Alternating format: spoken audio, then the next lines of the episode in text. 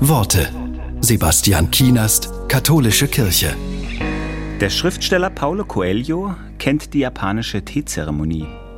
Darüber schreibt er folgendes. Man betritt einen kleinen Raum, der Tee wird serviert, sonst passiert nichts.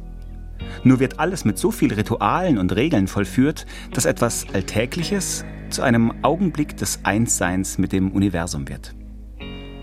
Wenn ein einfaches Treffen zum Tee uns zu Gott führen kann, dann tun wir gut daran, auch auf die zig anderen Gelegenheiten zu achten, die uns ein einfacher Tag bietet.